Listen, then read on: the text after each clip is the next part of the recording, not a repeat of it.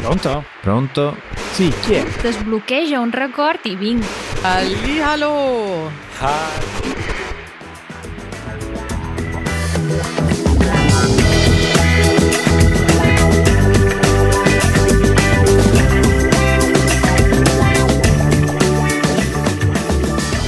Buongiorno. Buongiorno a te, caro Matteo. Come stai questa settimana? Eh, bene. Bene. Bene, a parte? A parte, a parte cosa? Va tutto bene, io non sento...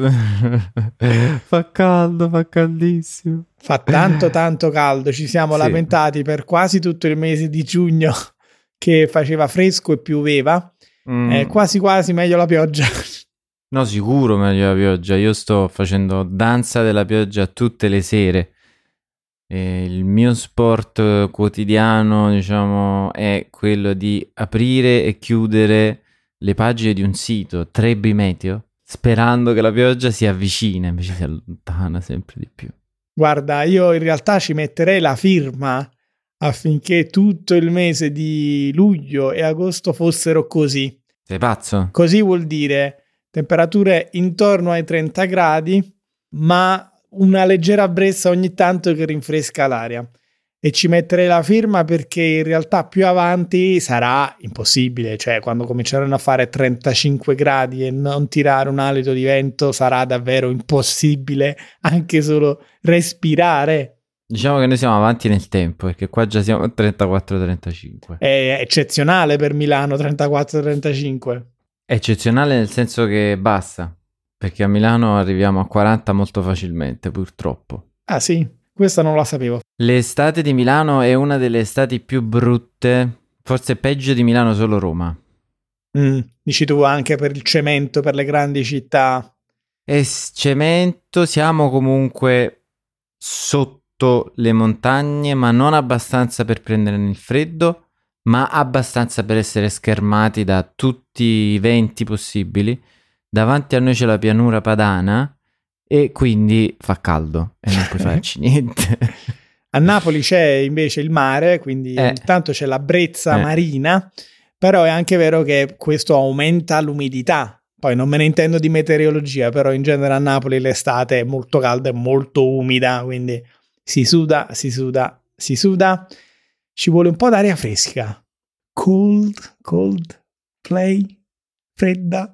Guarda, c'è, c'è il DJ che si è gelato.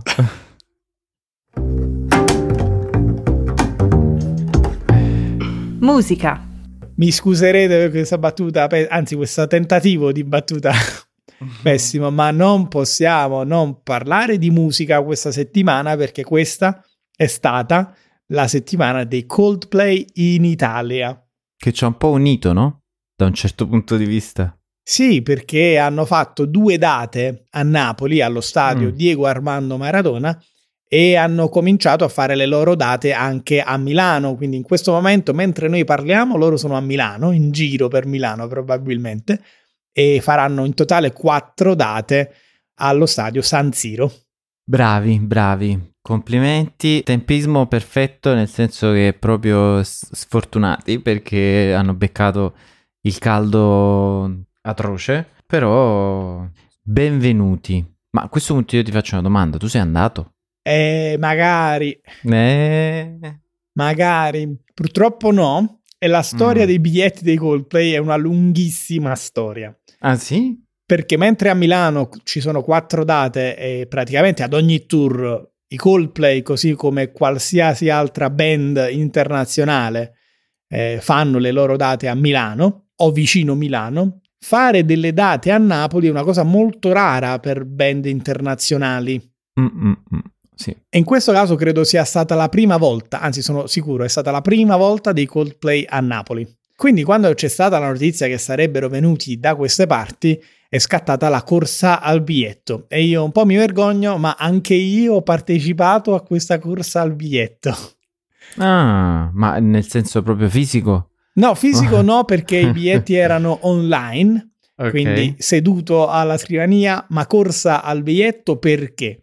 Perché si sapeva che sarebbero andati a ruba Mhm. e sono stati messi in vendita, parliamo di circa sei mesi fa o forse più, eh, sono stati messi in vendita su tre portali online diversi. E quindi già dalla sera prima tutti quanti a fare le registrazioni su questi tre portali. La mattina, quando i biglietti eh, cominciavano ad essere in vendita a partire più o meno dalle 10, io più o meno alle 9 e mezza ho detto ok, adesso è il momento, apriamo tutte le piattaforme e sarò lì pronto. Il problema è che c'era gente in fila dalla sera prima. Mm. E quindi già nel momento in cui mi sono messo in fila digitalmente, avevo praticamente la certezza che non sarei mai riuscito a fare quel biglietto. Le uniche possibilità era se quelli prima di me non acquistavano o avevano problemi durante l'acquisto. Hmm. Cosa che è poi effettivamente successa. Però Ah. il problema è che non è successa solo ad alcuni in fila prima di me, ma è successa pure a me. No. Nel momento in cui mettevi nel carrello il biglietto, quando poi andavi a confermarlo e pagarlo, la pagina tornava indietro. Il biglietto non era Mm. più disponibile. Non chiedermi come sia stata possibile una cosa del genere. Eh, però effettivamente ho dovuto combattere per un paio d'ore con eh, il browser internet, diversi browser internet, senza riuscire ad acquistare il biglietto. Nella prima mezz'ora i biglietti sono andati esauriti per la data di Napoli. A quel punto i colpi hanno detto: Ok, non vi preoccupate, ne aggiungiamo un'altra. Domani rifacciamo tutto lo stesso iter. Mm. E purtroppo io, nonostante mi sono messo in fila il giorno prima con il computer acceso, comunque non sono riuscito a comprare il biglietto. Quindi bocciatissimo il sistema di prenotazione, anche se è vero Mm. che la richiesta era tantissima. Mi hai fatto molto pensare a quando io provai per un paio d'anni in fila a comprare il biglietto per il Glastonbury.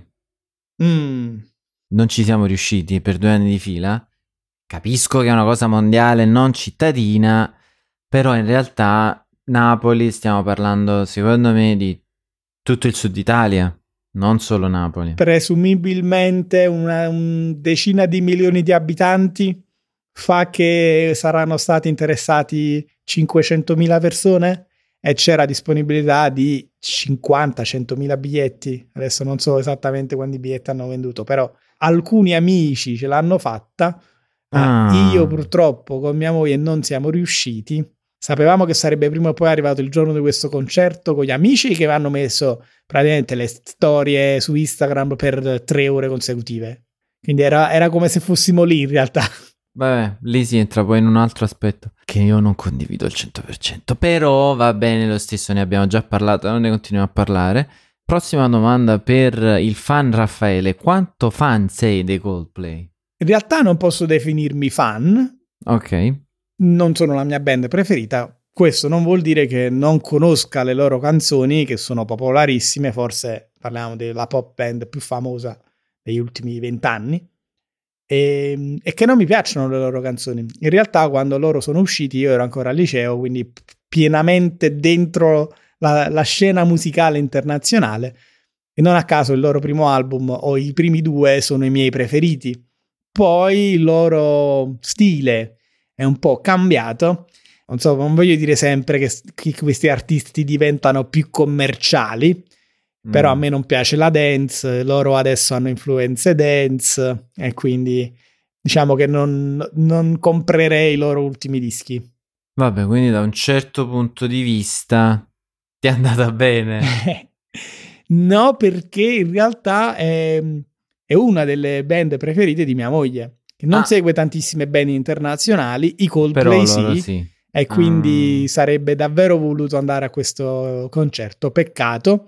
In realtà all'epoca pensai che sarebbe stato più facile comprare biglietti di Milano e metterci vicino poi i biglietti del volo. E beh, potevamo ospitarvi, venivate qui, godevate anche un po' voi del caldo di Milano, non è giusto, non possiamo tenercelo mica tutto per noi. Matteo, ma come sono andati questi concerti? Tu hai sentito qualcosa? Io ho sentito che a Napoli hanno, diciamo, portato non solo i loro pezzi più famosi, ma anche qualcosa di molto famoso che riguarda la città. Eh sì, oltre ad aver mostrato le sciarpe del Napoli campione d'Italia, quindi strizzando l'occhio a tutti i tifosi napoletani, uh, presenti allo stadio, praticamente il 100% credo, hanno anche cantato la canzone più famosa a Napoli, forse l'inno della squadra, ma diciamo della città, ovvero Napolè di mm. Pino Daniele. Quindi hanno fatto un bel regalo a Napoli inaspettatissimo, nessuno se l'aspettava quando hanno cominciato a risuonare le note di questa canzone, il pubblico è andato invisibilio. Sono stati tutti molto emozionati e devo dire la verità, Chris Martin ha cantato in un napoletano perfetto. Quindi complimenti ah. a Chris Martin per la sua pronuncia del napoletano e anche per il bel gesto nei confronti mm. della città di Napoli. Eh, ti devo dare una notizia e non so cosa, diciamo, che effetto farà. Eh, dimmi. Però hanno fatto una cosa simile anche a Milano. Ma davvero? Eh sì. Ma allora forse sono un po' furbetti questi Coldplay. In ogni città che vanno fanno allora... l'omaggio alla città. Eh, eh. Allora forse dobbiamo un attimo parlare con i bravi organizzatori e direttori marketing del progetto qui. Che hanno fatto... Devo dire la verità, io ho sentito anche la loro performance della canzone milanese in assoluto. Mm-hmm che è Oh mia bella Madonnina. Ovviamente. E devo ancora una volta fare complimenti a Chris Martin e alla band. In primis perché, anche se sa un po' di paraculaggine, sì. bisogna prepararsi per suonare e cantare queste canzoni. E loro lo hanno fatto molto bene. Anche questa volta è la canzone in dialetto milanese e in, in, lombardo. E quindi mh, la sua pronuncia per me napoletano mi è sembrata accettabile, poi non sono un esperto. Quindi, ben fatto, è un bel gesto nei confronti del pubblico. Beh, sì, in effetti sì. Finché non si eccede nel dire voi siete i migliori, non abbiamo mai avuto un concerto come abbiamo avuto il concerto qua, o comunque si tende a esagerare. Mm-hmm. Siete il miglior pubblico di sempre. Esatto.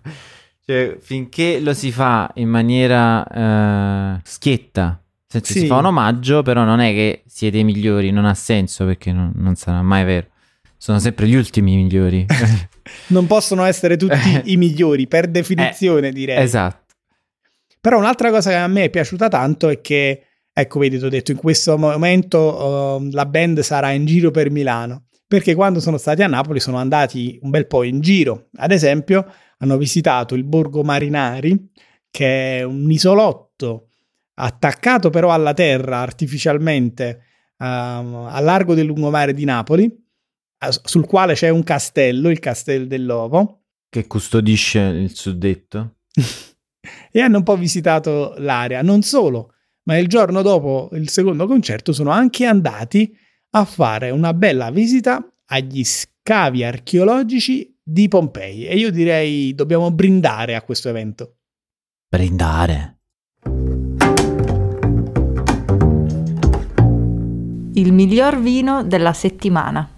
Matteo, proprio così, brindare, perché, vabbè, a Pompei ci vanno tutti. Se vieni a Napoli non puoi non fare la visita a Pompei, è uno dei luoghi archeologici più visitati e più interessanti al mondo. Per chi non lo sapesse, parliamo di una cittadina dell'antica Roma, ferma nel tempo al 79 d.C., quando il Vesuvio e il vulcano uh, nei pressi di Napoli eruttò improvvisamente e coprì totalmente tutta l'area. Nel Settecento, poi nell'Ottocento, ma fino ai nostri giorni, gli scavi archeologici hanno riportato alla luce quasi tutta la città nella sua interezza. Quindi camminare per Pompei è un po' come camminare nel passato. Mm-mm. Ci sono le case, le strade, i negozi, eh, i teatri, i templi e quant'altro. Immagino tu ci sia stato più e più volte. Ovviamente, ovviamente è quasi tappa fissa, non dico tutti gli anni, ma un anno sì e un anno no. Ma tu mm. invece ci sei stato? Sì, ci sono stato anch'io varie volte, l'ultima accompagnando i miei parenti acquisiti inglesi. Siamo andati a Pompei, abbiamo fatto un bel giro lungo. Penso che c'era anche già l'accesso alla Villa dei Misteri. Mm, e di questo ne parliamo tra poco, ma prima voglio farti la domanda che mi fanno praticamente tutti i turisti, mm. ovvero è meglio Pompei o è meglio Ercolano? Ehm, Sei mai stato ad Ercolano? Ercolano sì, ma molto molto tempo fa. Io direi... Cioè, Pompei è proprio bella, Mm? però non so Ercolano a che punto è adesso. Come tipologia i siti archeologici si assomigliano molto. Ercolano ha Mm. una storia relativamente simile a quella di Pompei, è stata coperta dalla stessa eruzione e scoperta eh, più o meno eh, negli stessi anni di Pompei. E sono diverse perché è diversa la loro posizione geografica e grandezza. Questo determina un paio di cose. La prima è che ad Ercolano, ad esempio, ci sono dei reperti che non puoi trovare a Pompei. Ad esempio, ci sono alcuni resti di legno, Ehm, ma anche ci sono i magazzini delle navi dentro i quali si rifugiarono gli abitanti d'Ercolano. E quindi c'è questa scena particolare di, tutti, di tutte le ossa Mm. accatastate dentro questi magazzini.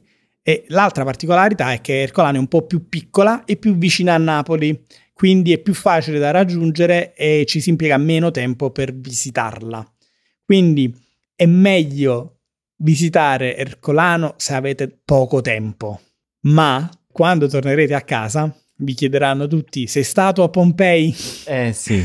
Se non volete deludere il vostro interlocutore e dire no, però sono stato a Ercolano, andate a visitare Pompei, che è una, un- come dire, nella vostra lista di cose da fare eh, se visitate l'Italia non può mancare. Quindi magari la prima volta che venite nella zona visitate Pompei e magari la seconda volta visitate Ercolano e poi fate le differenze. Concordo, un'ottima soluzione.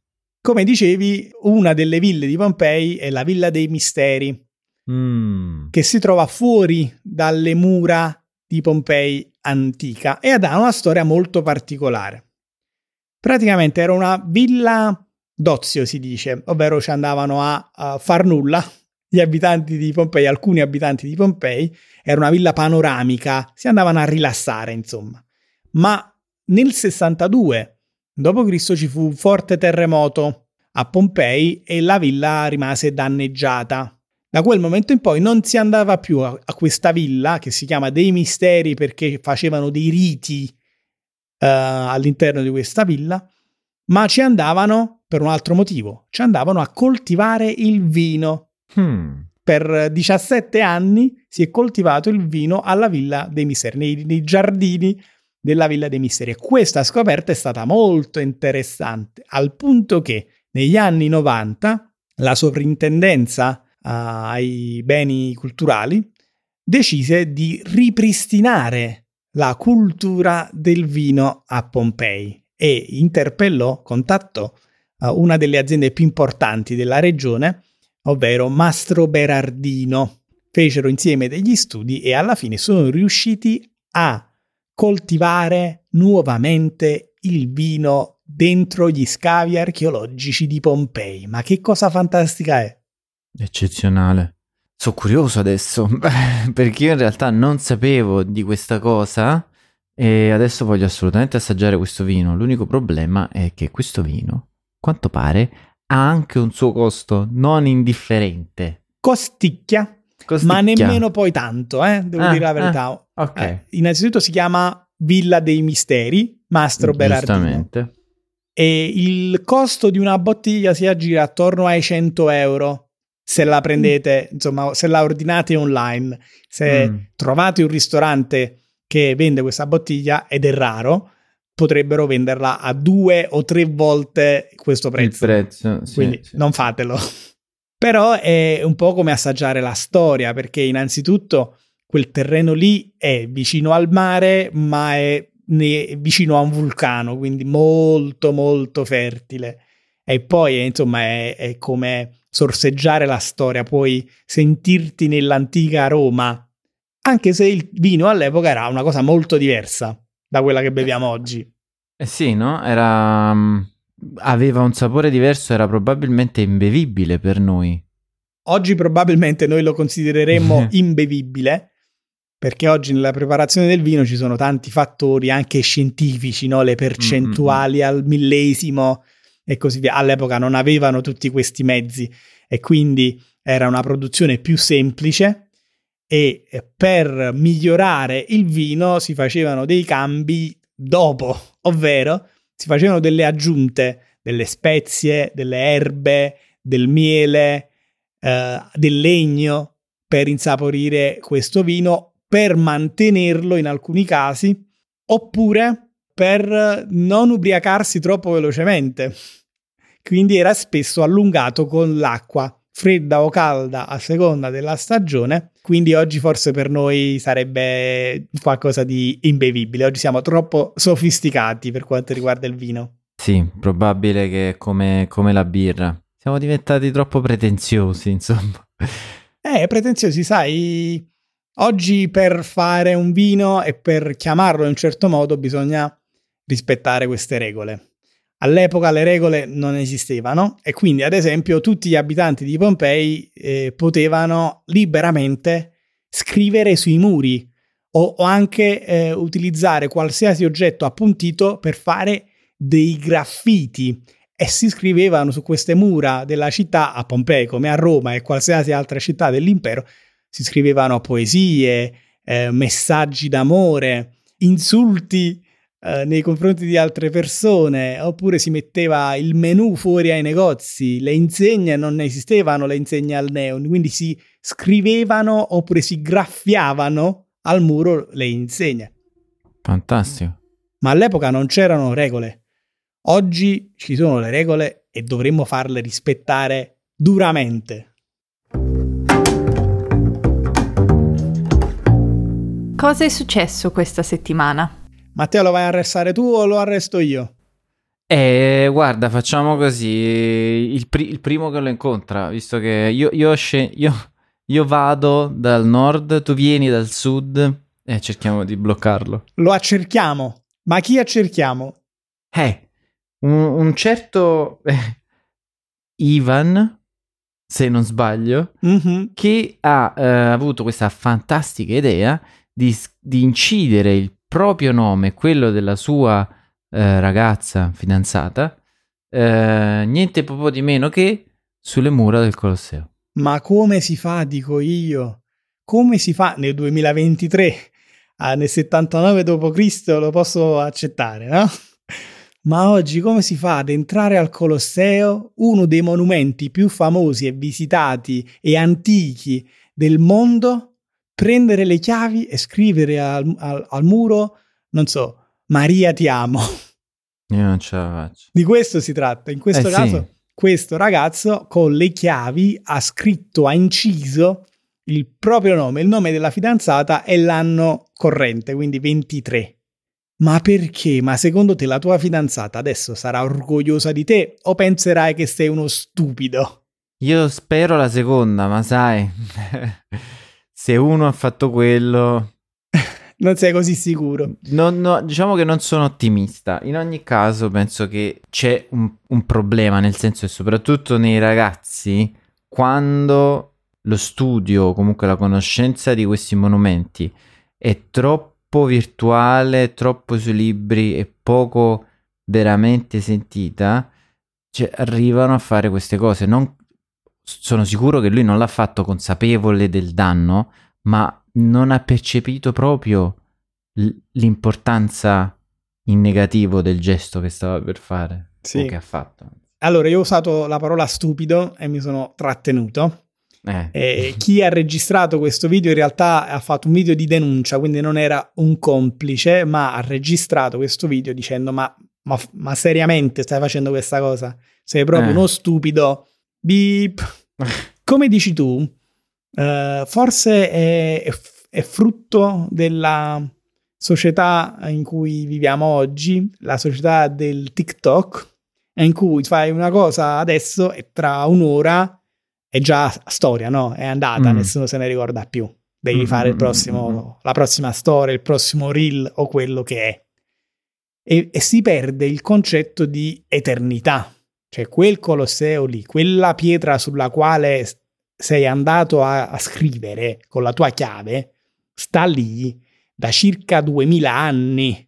No, Mm. Non è che poi fai swipe in alto e va via il Colosseo, capito? Quindi Eh sì, stessa cosa per il graffio, il graffito che hai fatto. Non è che adesso vanno lì, grattano e va via.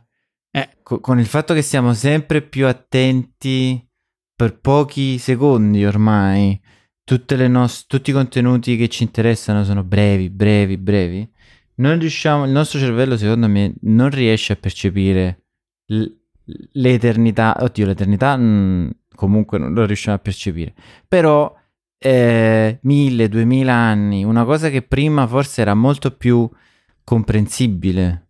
Se oggi si è perso il contatto con la storia.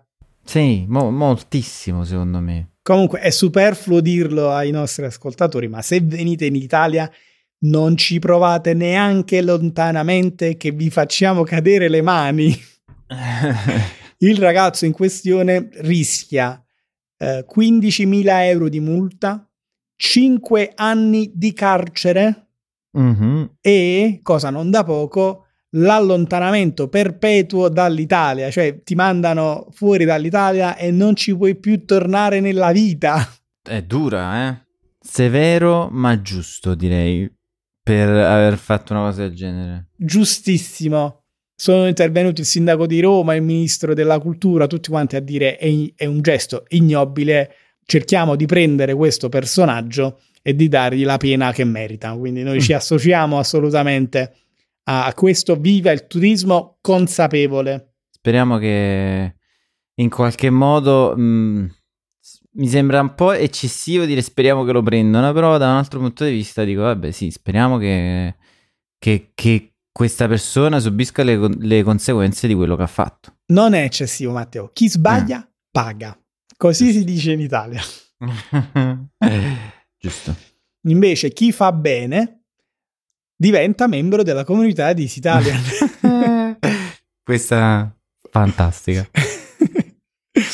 ed ha accesso a tutti i nostri contenuti extra come la trascrizione interattiva, la traduzione multilingue, il vocab helper con le 10 parole più difficili o importanti minuto per minuto e il nostro amatissimo after show al quale andiamo proprio adesso Matteo. Sei pronto?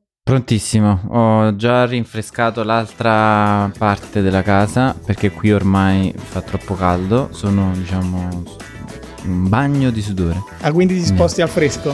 Mi sposto al fresco, vieni con me. Ti spiego cosa vuol dire al fresco. Dai, andiamo. Andiamo. Ciao. Ciao.